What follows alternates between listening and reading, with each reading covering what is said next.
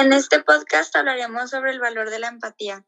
La empatía es ponerse en el lugar de otra persona y conectarse con ella, atender sus necesidades, compartir sus sentimientos e ideas de tal manera que se logra que esa persona se sienta bien con ella misma.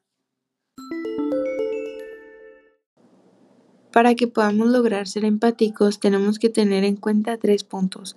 El primero es la diversidad, el segundo la tolerancia y el tercer punto para desarrollar la empatía es el diálogo. Sin estos es difícil poder llegar a ser empáticos. Casi en todos los casos este valor nos genera a todos un bienestar moral, calidez, afecto, respeto, acoplamiento y nos hace sentir que valemos la pena, que existen en realidad personas a las que les importamos. La empatía se genera mejor entre personas conocidas, como amigos, familias y parejas. Cuando se genera en familias es porque existe realmente un lazo de afectividad y de confianza. Para terminar, tienes que saber que no todas las personas son empáticas hacia los demás, ya que no saben comprender la angustia que otros sienten y simplemente les dan el avión.